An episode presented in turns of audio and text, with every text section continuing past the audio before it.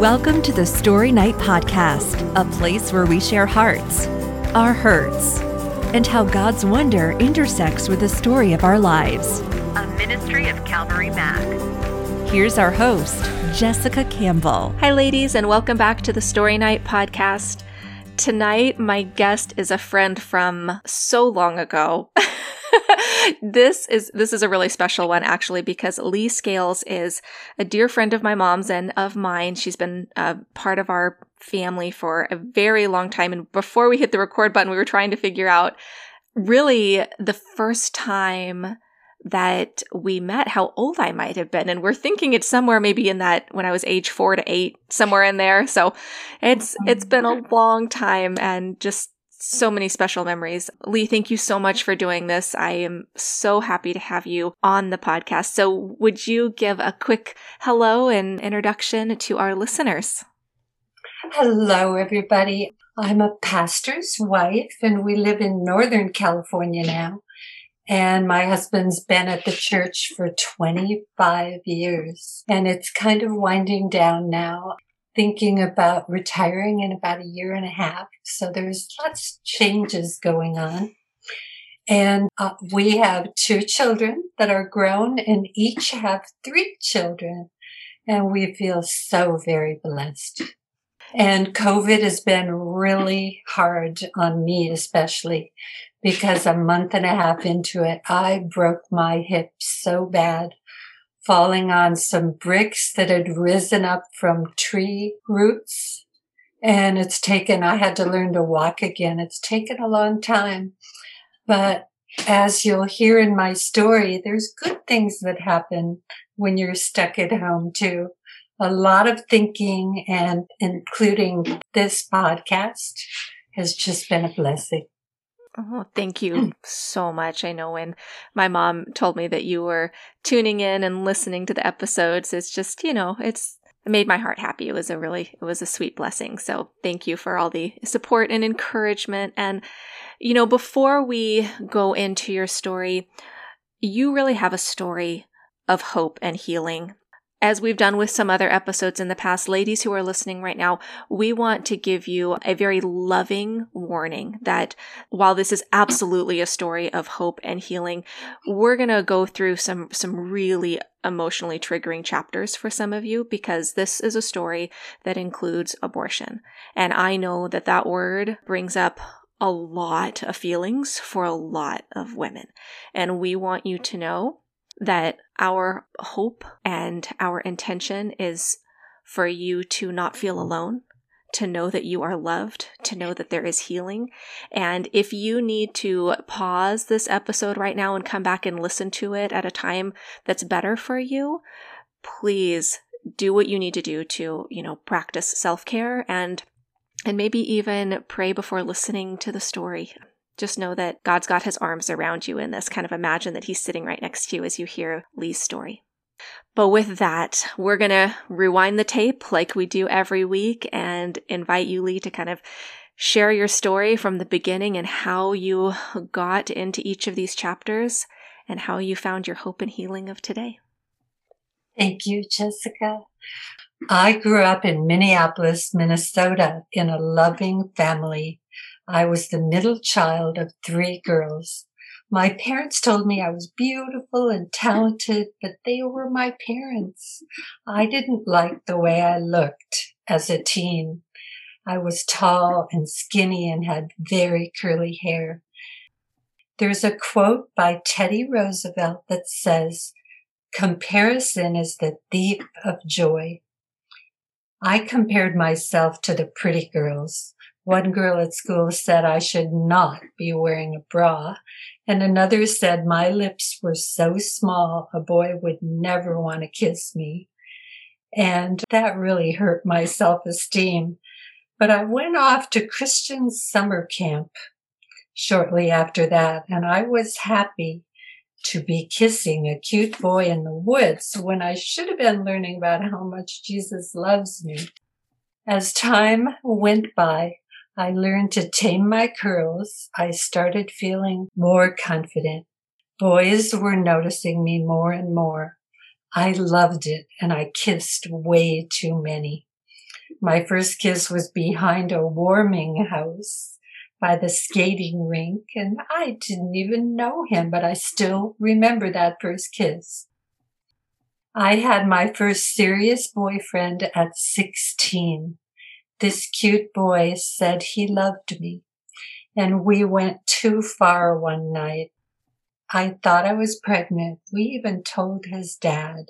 We were so scared. When I got my period, we were both so relieved. He stayed away after that, and I was so hurt. I cried for days and days. My heart felt so broken. I wish I had valued myself. I wish I'd known that I was hurting God as well as myself. I put having a boyfriend ahead of loving God and caring about what He wanted my life to be. If I had walked in His ways, my early life would have been so much better. In my early 20s, I was hired as a flight attendant with Northwest Airlines. It was great seeing more of the world than I ever dreamed I would. At 21, one night I was on reserve and I got a call that I'd be going to Tokyo the next evening. It was so exciting and such a different world. I had a boyfriend, John, that I would see when I was home, but he proved to be someone I couldn't trust when I was away. My father was diagnosed with colon cancer during this time, and as he got worse, I left my job to be able to spend more time at home. He fought hard for three years, but lost his battle at the young age of 58. I held on tight to John during the grief that followed. But my mom and my sister and five year old niece Debbie and I decided we would move to California, to Orange County, California. My mom had a dear friend that lived there. So no more cold and snow. I loved California. I got a job at a great law firm as a receptionist. I met new friends and I started reading the Bible a little. For about a year, I was with a guy named Dale. He was kind and loved me, but with a jealous kind of love. I wish I'd known psychology back then. His mother had abused him as a child, and his dad had died when he was only eight. She would lock him in the closet when he didn't answer the phone after school. He developed an angry streak, and one night threw me headfirst into a wall. Some nice neighbors took me to the hospital, and that was the end of that. Months later, I met someone new. He was a veterinarian. It was a blind date, but I liked him immediately. We went on some fun dates and then we'd go to the clinic to check on all the animals at the clinic. He was great with them and I really admired him. He was fun and kind, and we got along great and eventually became involved. A month later, I found out I was pregnant. He hadn't called in a while. He was shocked when I called him at work and told him I was pregnant. He called later that night and said he hoped I would have an abortion. I decided back in high school that abortion was totally wrong and that I would never do that. I said to him, you breathe life into newborn puppies that aren't breathing, but you want me to kill our baby? He said he'd pay for it if I changed my mind. I felt so alone. I went and told my dear mom that I would be having a baby she broke down crying and said, What will our relatives think? And how could you be so foolish? I went home and cried.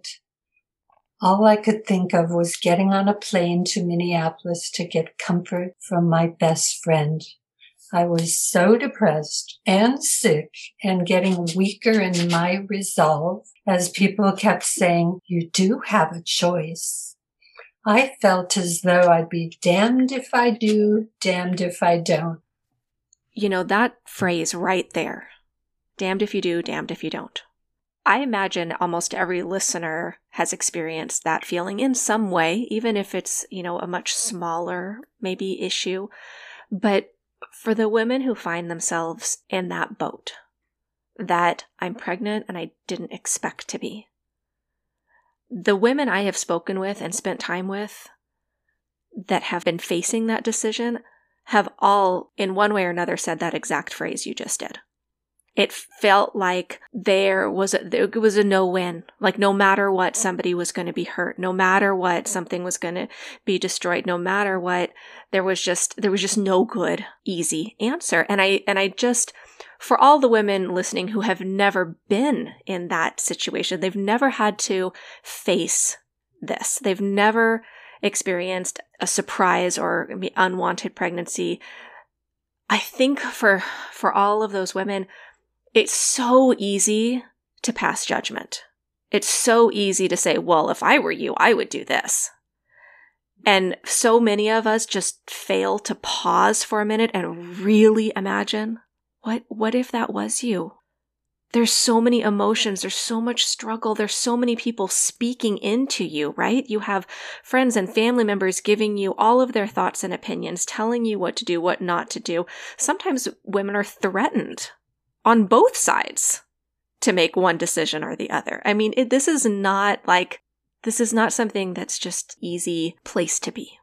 You mentioned a friend that there was somebody that you felt like you trusted, that you yes could share just your heart with and and maybe not be judged and just explain every everything you were feeling and and not feel guilty for the feelings and maybe they and you can speak to this more. I mean, I, I could imagine that you might have felt like you were in a pinball machine in some ways, just one minute to the next. I mean, you've got hormones, you've got the father, you've got family, you've got your own convictions from when you were younger. You've now you're facing this decision that you, I'm guessing, maybe never thought you would be in. Like a lot of us sort of have that, well, that'll never happen to me. Mm-hmm. What was it about your friend that made you want to go to her? That made you feel safe and loved by her? Because I think all of us could take notes on this, right? We want to be that kind of friend. We want to be the kind of women that when our loved ones are in the middle of a crisis or facing a huge decision, we want them to feel like they can come to us and be safe and be loved and receive truth and love from us. She was just so easy to talk to. We'd been friends for 10 years. I knew she wouldn't judge me and that she would want what was best for me. She was the most honest, strong person that I knew, but she was also confused with this new phrase. You have a choice. It's your choice. You don't have to go through with this, Lee. And I was kind of shocked because I didn't think that she would ever choose abortion. So.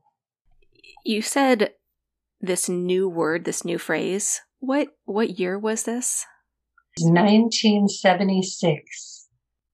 And I'd had a dear friend that had had an abortion before it was legal. And her fiance flew her to Tokyo and she had an abortion there. She came back and she wanted to feel okay. And she would cry every time she saw a baby. So my friend that I went to see and I had both seen how the other friend, you know, had reacted to having an abortion. So I didn't think that that would ever be acceptable when I flew to her, but she considered it a serious choice for me.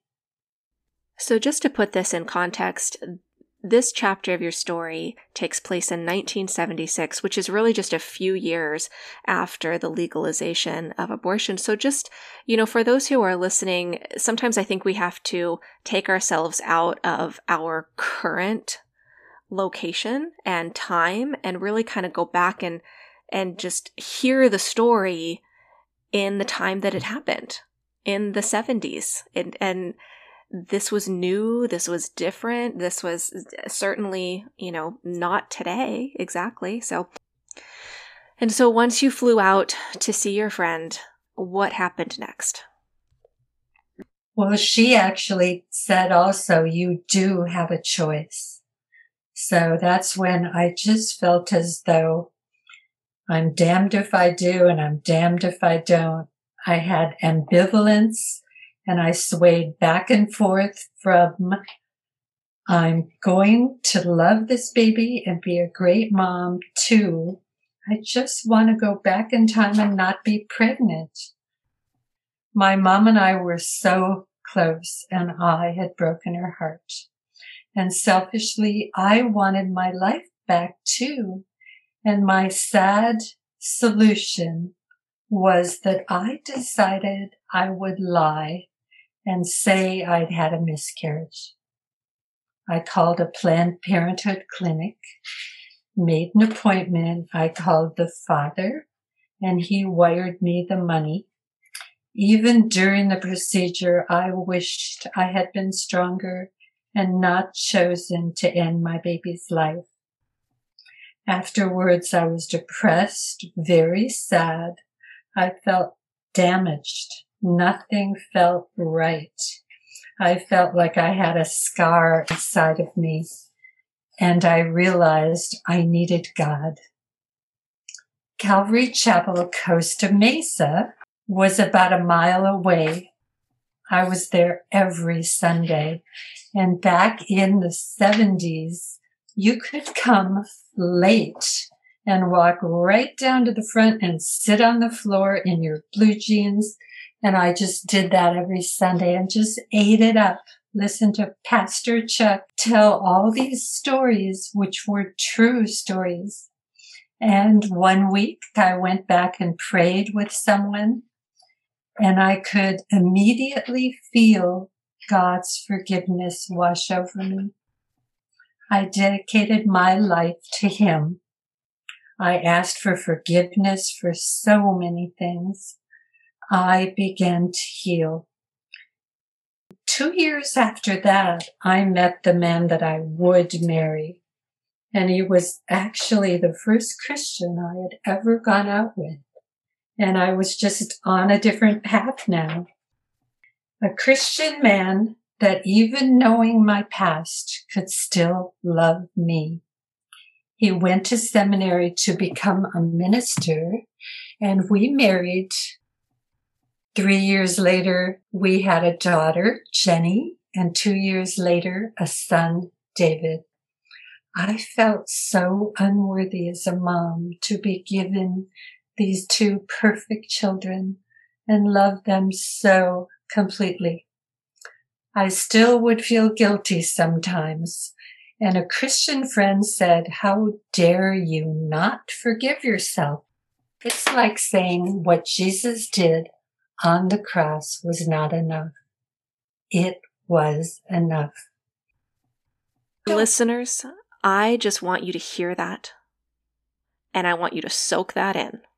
It was enough.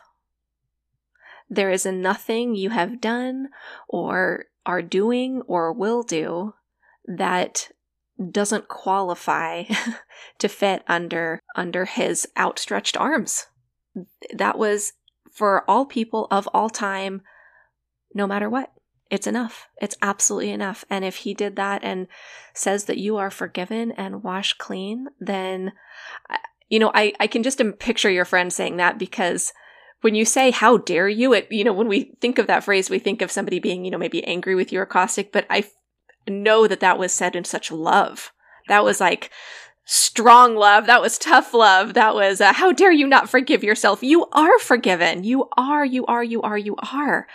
And to that point for those of us who haven't experienced something maybe we haven't committed a particular sin that doesn't give us the right to look at the woman who has and think, oh, well, you know, she shouldn't be forgiven or you know, we we do that. We just uh, subconsciously or consciously we so often just sort of put this judgment on somebody and to to that I would say, well, how how dare we? you know, how dare the outsiders looking in? How dare we not forgive as well? Right. I agree. What an amazing thing. I'm so glad that you had that turning point and what a model your husband was too. I mean, such such an example of Christ's love that that says your past does not define your future. I think for many women, when we go through something very traumatic, um, a really serious grief, it's very easy to just sort of put that into a box and put it on a shelf and never open it again. But you didn't do that. You really took your experience and you took your suffering and what you had been through and you wanted to serve other women. You wanted to use your pain for good. How did you do that? What what did you do to serve the community and help other women in the same boat? Through the years, I had the opportunity to volunteer at three different pro-life pregnancy centers. I counseled women who were seeking an abortion and shared better options with them. I met many women that were so afraid. I learned what an unborn child is like at different stages. They didn't tell me at Planned Parenthood that a baby at eight weeks, like mine was, feels pain. Um, it's real different now than it was then because they didn't tell you much. And now if you were to go into one of the pregnancy centers I've worked at, they would sure hope that you would get an ultrasound and hear your baby's heartbeat. Had I been able to do that, I would never have been able to go through with an abortion for sure. But the baby feels pain at eight weeks. It was a human, not just a mass of cells. He or she had a right to be born, a right to have a life. Years later, I would be a speaker in high school health classes. I'd share my story and talk about how important their choices are. People, politicians talk about protecting a woman's right to choose. But one of those choices is to end the life of a tiny, helpless baby.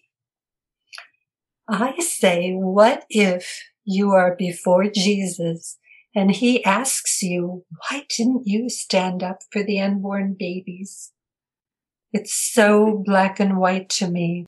And I am so grateful for God's grace and forgiveness. I honestly made the wrong choice and I will always regret what I did. So now it's 45 years later and I look at those years with sadness and gratitude.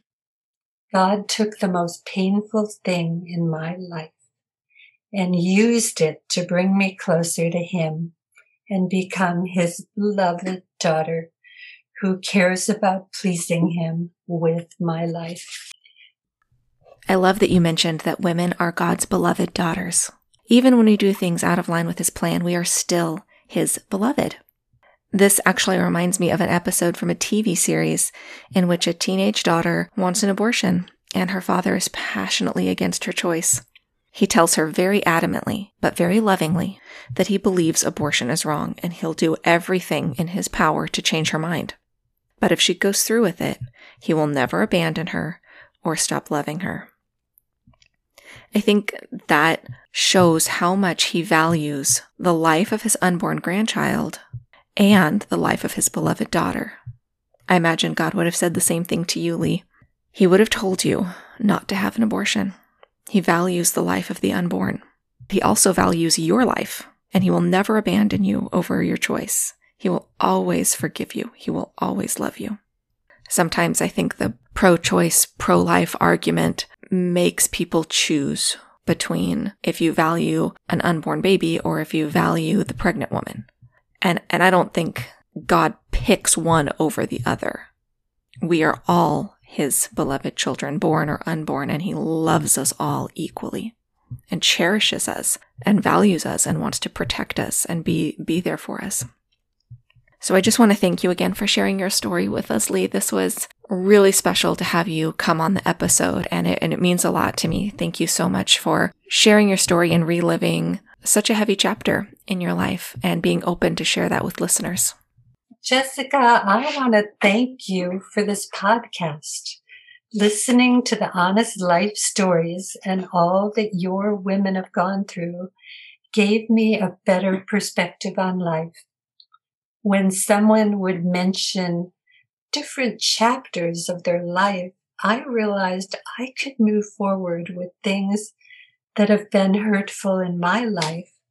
And I started a new chapter. Forgiving the past, I have vowed to love deeper and value others more. I know God never left me, and I'm so thankful to Him. We are too. Ladies, especially for anyone listening who already shared her story on this, please be encouraged that your stories make a difference. They are impacting women and just blessing them and encouraging them, reminding them that they are not alone and, and shedding a little bit of light onto stories and chapters that other listeners don't know about, they've never experienced. But it's so good for us to see behind the curtain, to see behind the social media post, to really get to know each other on a real level. That's that's the point of this that these are real women, real stories, and real hope. And we know that some of the things we talk about might trigger emotions. We know that some things you might process maybe you don't even agree with, but we're all sisters and our hope is that we can encourage each other to love each other and support each other and and be there and that we don't have to put on a show. We don't need to fake anything. That we can be real with each other. And i really appreciate lee that you opened up this story. There are so many women that have this chapter in their lives and it is raw and it is not easy to talk about. Very often, when we bring up a hot topic or a controversial topic, there's that fear that people will just get into attack mode and, and judgment mode. It breaks my heart because it shouldn't be that way.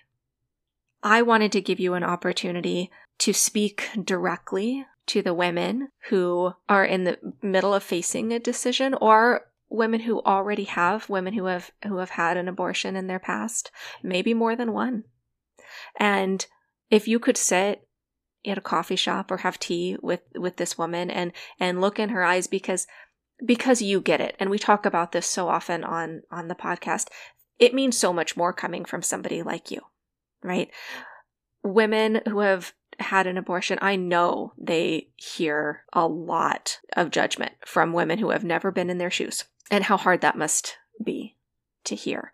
And that everything you have said, you are not just standing from this high pedestal as some holier than thou woman shaking her finger at everybody else. You have walked this journey. So it means so much more coming from you. So if you could speak to that woman and just love her, what would you tell her? I would want her to get closer to God through all this and just start making decisions from that moment on to please Him and know that they absolutely can be forgiven. And even if they end up with a scar, it's a reminder too of what God has forgiven. I'll encourage them to not go down my road because it was very difficult, very hard. Thank you for sharing in closing, we wanted to ask for you to pray for all the women listening and, and really be praying for those who maybe don't feel like they have been forgiven or they haven't found that healing yet. Women that are facing really life changing decisions and feel like they're damned if they do, damned if they don't. What a position to be in. Dear God, help the women listening to know that you love them and give them the desire to live their lives to please you.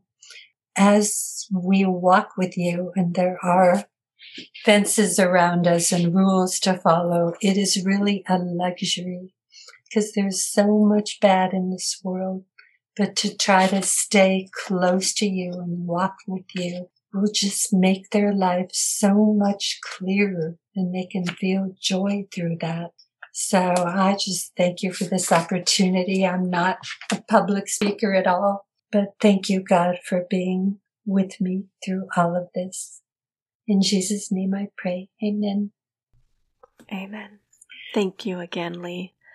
And we want to include some resources in our episode notes, just some other places that if if you are finding yourself in a tough position, if you are needing support, if you are needing somebody to pray with you, if you are needing healing, or or whatever it may be please please look in the episode notes we're going to have some links to some different organizations and, and different resources that that we hope can be very helpful so thank you, ladies. Thank you for listening. Thank you for, for tuning in. We hope that this story uh, just reminded you that there is hope and healing no matter what.